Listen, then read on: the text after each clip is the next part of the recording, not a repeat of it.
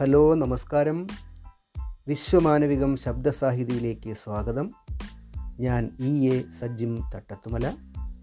ഇന്ന് രണ്ടായിരത്തി ഇരുപത്തൊന്ന് മെയ് ഇരുപത്. അങ്ങനെ നമ്മുടെ കേരളത്തിൽ ഇന്ന് പുതിയ ഒരു മന്ത്രിസഭ സത്യപ്രതിജ്ഞ ചെയ്ത് അധികാരം ഏറ്റെടുത്തു. പുതിയ മന്ത്രിസഭ എന്ന് പറയുമ്പോൾ ഇത് ഒരു ഭരണ തുടർച്ചയാണ്. കാരണം കഴിഞ്ഞ തവണ ഇടതുപക്ഷ ജനാധിപത്യ മുന്നണി ഗവൺമെന്റാണ് ഭരണം നടത്തിയിരുന്നത് പിണറായി വിജയന്റെ നേതൃത്വത്തിൽ. ഇത്തവണയും തിരഞ്ഞെടുപ്പിലൂടെ ജനങ്ങൾ ഇടതുപക്ഷ ജനാധിപത്യ മുന്നണിക്കാണ് അധികാരം നൽകിയിട്ടുള്ളത്. അപ്പോൾ ഭരണഘടനാപരമായിട്ട് സത്യപ്രതിജ്ഞ ചെയ്തുകൊണ്ട് വേണം പുതിയ ഒരു മന്ത്രിസഭ അധികാരമേൽക്കാൻ. ആ സത്യപ്രതിജ്ഞ ചടങ്ങ് ഇന്ന് വളരെ പ്രൗഢഗംഭീരമായിട്ടാണ് നടന്നത്. കോവിഡ് പ്രോട്ടോക്കോളെല്ലാം പാലിച്ചുകൊണ്ട് തന്നെയാണ് നടന്നത്.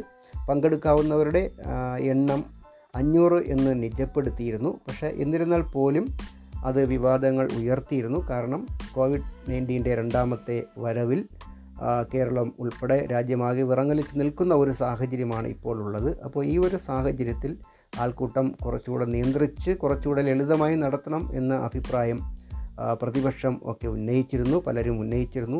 അപ്പോൾ അതുകൊണ്ട് പ്രതിപക്ഷത്തിന്റെ ഒരു സാന്നിധ്യം ഈ സത്യപ്രതിജ്ഞാ ചടങ്ങിൽ ഉണ്ടായില്ല. പക്ഷേ എന്തായിരുന്നാലും ഇങ്ങനൊരു വിജയം നേടുന്ന ഒരു മുന്നണിയെ സംബന്ധിച്ചിടത്തോളം സത്യപ്രതിജ്ഞാ ചടങ്ങ് ഒരുവിധം ആഘോഷപൂർവം നടത്തുവാൻ ആഗ്രഹിക്കും. പക്ഷേ എന്നിരുന്നാൽ കൂടിയും ആളെണ്ണമെല്ലാം പരമാവധി നിയന്ത്രിച്ച് കോവിഡ് പ്രോട്ടോക്കോളെല്ലാം പാലിച്ച് വളരെ സുരക്ഷാപൂർവമാണ് യഥാർത്ഥത്തിൽ ഇന്ന് സത്യപ്രതിജ്ഞാ ചടങ്ങ് നടന്നിരിക്കുന്നത്. ഈ സത്യപ്രതിജ്ഞാ ചടങ്ങുമായി ബന്ധപ്പെട്ട് ഒരു കാര്യം എന്നെ പ്രത്യേകം ആകർഷിക്കുകയുണ്ടായി. അതാണ് ഇപ്പോൾ ഈ പോഡ്കാസ്റ്റിംഗ് ഞാൻ നടത്തുവാൻ തന്നെ കാരണം. കാരണം ഈ സത്യപ്രതിജ്ഞാ ചടങ്ങ് ഇന്ന് ആരംഭിച്ചത് പതിവ് സത്യപ്രതിജ്ഞാ രീതികളിൽ നിന്ന് വ്യത്യസ്തമായ ഒരു രീതിയിലായിരുന്നു. കാരണം ഇതൊരു ഡോക്യുമെന്ററിയുടെ സ്വഭാവത്തിലുള്ള ഒരു സംഗീത ശില്പത്തോടു കൂടിയാണ് ഇന്ന് സത്യപ്രതിജ്ഞാ ചടങ്ങുകൾ ആരംഭിച്ചത്. അതിൽ കേരളത്തിന്റെ ഒരു കുറച്ച് ചരിത്രാംശങ്ങളൊക്കെ ഉൾപ്പെടുത്തിയിരുന്നു. അതുപോലെ തന്നെ ഒരുപാട് സാഹിത്യ നായകന്മാരെ കവികളെ എഴുത്തുകാരെയൊക്കെ പിന്നെ കാണിച്ചിരുന്നു. അതുപോലെ തന്നെ നിരവധി കലാകാരന്മാർ. രാജ്യത്തിന്റെ പല ഭാഗത്തുള്ള കലാകാരന്മാരെ എല്ലാം ഉൾപ്പെടുത്തിക്കൊണ്ടുള്ള ഒരു പരിപാടിയാണ് അവതരിപ്പിച്ചത്. പ്രത്യേകിച്ചും ഏറ്റവും കൂടുതൽ സംഗീതജ്ഞന്മാരായിരുന്നു.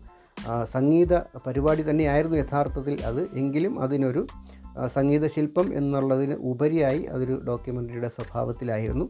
ഞാൻ നേരത്തെ പറഞ്ഞതുപോലെ കേരളത്തിന്റെ ചരിത്ര വഴികളിലൂടെയൊക്കെ അത് ഒന്ന് കണ്ണോടിക്കുകയുണ്ടായി. അപ്പോൾ അതുപോലെ പിന്നെ വളരെ മനോഹരമായിട്ടുള്ള കുറേ ഗാനശകലങ്ങൾ കുറേ കവിതാശകലങ്ങൾ എല്ലാം കൂടി ഒക്കെ ഉൾപ്പെടുത്തിക്കൊണ്ടുള്ള വളരെ മനോഹരമായിട്ടുള്ള ഒരു പരിപാടിയായിരുന്നു അത്. അപ്പോൾ അങ്ങനെ ഒരു സംഗീത സാന്ദ്രമായ ഒരു അന്തരീക്ഷത്തിലാണ് സത്യപ്രതിജ്ഞാ ചടങ്ങുകൾ ആരംഭിച്ചത്. അപ്പോൾ ഇത് പറയുമ്പോൾ നമ്മുടെ കമ്മ്യൂണിസ്റ്റ് മന്ത്രിസഭയാണല്ലോ ഇപ്പോൾ ഇത്. അപ്പോൾ അതുകൊണ്ട് കമ്മ്യൂണിസ്റ്റുകാരെ സംബന്ധിച്ചിടത്തോളം അവർ സാധാരണഗതിയിൽ പ്രസംഗിച്ച് നടക്കാറുള്ളൊരു കാര്യമുണ്ട്. നമ്മളൊക്കെ അത് പ്രസംഗിച്ചിട്ടുള്ളതാണ് ഇപ്പോഴും പറയുന്നതാണ് പലയിടങ്ങളിലും. മനുഷ്യൻ മനുഷ്യനെ സംഗീതം പോലെ സ്നേഹിക്കുന്ന ഒരു സാമൂഹ്യ വ്യവസ്ഥിതി വരണം. മനുഷ്യൻ മനുഷ്യനെ സംഗീതം പോലെ സ്നേഹിക്കുന്ന ഒരു ലോകം പുലരണം. ജാതി മത വർണവർഗ ചിന്തകൾക്കെല്ലാം അതീതമായി മനുഷ്യൻ മനുഷ്യനെ സംഗീതം പോലെ സ്നേഹിക്കുന്ന ഒരു ലോകം പുലരണം എന്ന് പ്രസംഗിക്കാറുണ്ട്. അപ്പോൾ അത്തരം ആശയങ്ങൾ പ്രചരിപ്പിക്കുന്ന അല്ലെങ്കിൽ അത്തരം ലക്ഷ്യങ്ങളോടുകൂടി പ്രവർത്തിക്കുന്ന ഒരു പ്രസ്ഥാനം നേതൃത്വം കൊടുക്കുന്ന ഒരു മന്ത്രിസഭയാകുമ്പോൾ അത് തികച്ചും ഇതുപോലെ സംഗീതസാന്ദ്രമായ ഒരു അന്തരീക്ഷത്തിൽ തന്നെ ആരംഭിച്ചത് തികച്ചും അർത്ഥവത്തായി. അപ്പോൾ സംഗീത മനസ്സ് നിറയെ സ്നേഹവും നന്മയും സംഗീതവും ഒക്കെ ഉള്ള ആളുകൾ നമ്മുടെ നാടിനെ ഇനി നയിക്കട്ടെ. അപ്പോൾ തൽക്കാലം ഈ ഒരു കുറിപ്പ് ഈ സത്യപ്രതിജ്ഞ ചടങ്ങ് ഞാൻ ഇങ്ങനെ എന്നെ ഇങ്ങനെ ആകർഷിച്ചത് കൊണ്ടാണ് യഥാർത്ഥത്തിൽ ഇങ്ങനെ ഒരു പോഡ്കാസ്റ്റിംഗ് ഇപ്പോൾ നടത്തുന്നത്. എന്തായിരുന്നാലും സംഗീതസാന്ദ്രമായി തുടങ്ങിയ ഈ ഭരണം ഒരു സംഗീതം പോലെ തന്നെ എല്ലാവർക്കും ആശ്വാസമേക്കി മുമ്പോട്ട് പോകട്ടെ. മനസ്സിൽ ഞാൻ പറഞ്ഞതുപോലെ സ്നേഹവും നന്മയും അതുപോലെ സംഗീതവുമൊക്കെ ഉള്ള ആളുകൾ നമ്മുടെ നാടിനെ നയിക്കട്ടെ. എല്ലാവിധ ആശംസകളും നേരുന്നു. ഇനിയും നമുക്ക് മറ്റേതെങ്കിലും വിഷയവുമായി വീണ്ടും കേട്ടുമുട്ടാം. നമസ്കാരം.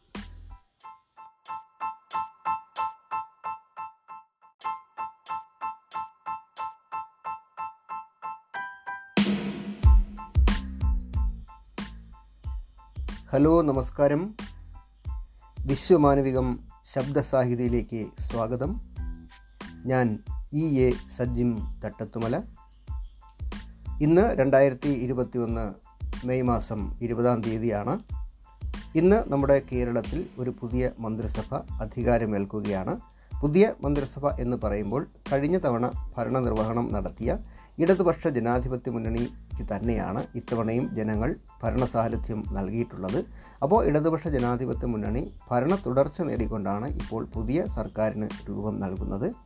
അപ്പോൾ ഈ സർക്കാരിന് ഒരുപാട് പ്രത്യേകതകളുണ്ട്. ഇപ്പോൾ കഴിഞ്ഞ സർക്കാരിൽ ഒരുപാട് പുതുമുഖ മന്ത്രിമാരുണ്ടായിരുന്നു. അവരൊക്കെ തന്നെ വളരെ മികച്ച രീതിയിലാണ് അവരുടെ വകുപ്പുകൾ ഭര- ഭരിച്ചിട്ടുള്ളത്. അതുപോലെ ഇത്തവണയും ഒരുപാട് പുതുമുഖങ്ങളെ അവതരിപ്പിച്ചുകൊണ്ടാണ് ഇടതുപക്ഷ ജനാധിപത്യ മുന്നണി ഗവൺമെന്റ് അധികാരമേൽക്കുന്നത്.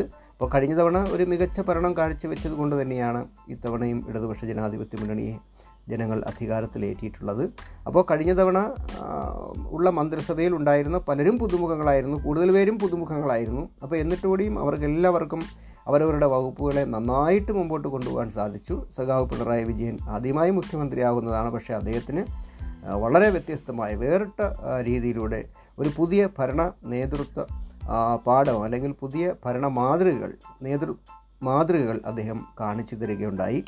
അപ്പോൾ അതുകൊണ്ട് അദ്ദേഹത്തിനും ജനങ്ങളുടെ ഹൃദയത്തിൽ വലിയ സ്ഥാനമാണ് കേരളത്തിലെ ജനങ്ങൾ നൽകിയിരിക്കുന്നത്. കേരളത്തിൽ മാത്രമല്ല ഇന്ന് ഇന്ത്യയിലും ഇന്ത്യയ്ക്ക് പുറത്തുമൊക്കെ തന്നെ പിണറായി വിജയനും ആ ഗവൺമെന്റും ഒക്കെ അറിയപ്പെടുന്ന രീതിയിലേക്ക് ശ്രദ്ധാർഹമായ രീതിയിലുള്ള ഒരു ഭരണം കാഴ്ചവെക്കാൻ കഴിഞ്ഞു. മാത്രമല്ല ജനങ്ങൾക്ക് ഉപയോഗപ്രദമായിട്ടുള്ള ഒരുപാട് കാര്യങ്ങൾ ഒരുപാട് കാര്യങ്ങൾ ചെയ്തു കൊടുക്കാൻ സാധിച്ചിട്ടുണ്ട്. അതുകൊണ്ട് ജനങ്ങൾക്കെല്ലാം തന്നെ വളരെ പിന്നെ ജനങ്ങളുടെ ഹൃദയത്തിൽ ആ ഗവൺമെന്റിനെ അവർ പ്രതിഷ്ഠിക്കുന്ന നിലയിലുള്ള ഭരണ നേട്ടങ്ങളാണ് കഴിഞ്ഞ മന്ത്രിസഭയുടെ കാലത്ത് ഉണ്ടായിട്ടുള്ളത്.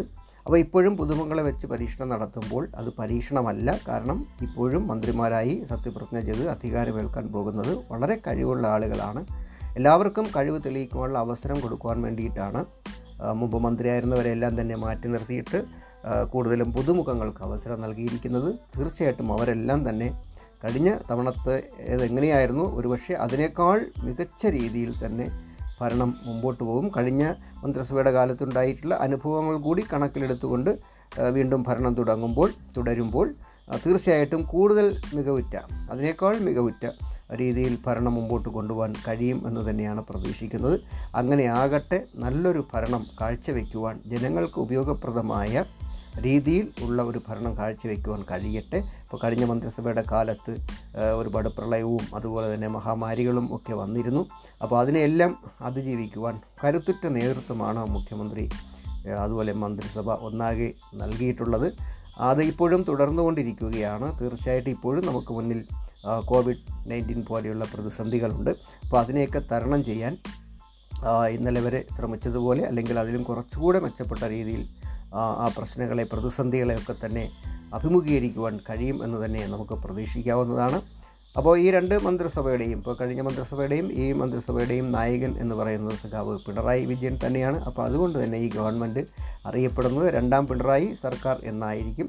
അപ്പോൾ രണ്ടാം പിണറായി സർക്കാരിന് എല്ലാവിധ ആശംസകളും നൽകുന്നു. മികച്ചൊരു ഭരണം കാഴ്ചവെക്കുവാൻ ഈ പുതിയ സർക്കാരിന് കഴിയട്ടെ എന്ന് ആശംസിക്കുന്നു. അതോടൊപ്പം തന്നെ ഒരു നല്ല ക്രിയാത്മക പ്രതിപക്ഷമായിട്ട് പ്രവർത്തിക്കുവാൻ നമ്മുടെ പ്രതിപക്ഷത്തിനും കഴിയട്ടെ എന്ന് ആശംസിക്കുന്നു. അപ്പോൾ എല്ലാവർക്കും നമസ്കാരം. വീണ്ടും ഒരു പുതിയ വിഷയമായി നമുക്ക് കേട്ടുമുട്ടാം.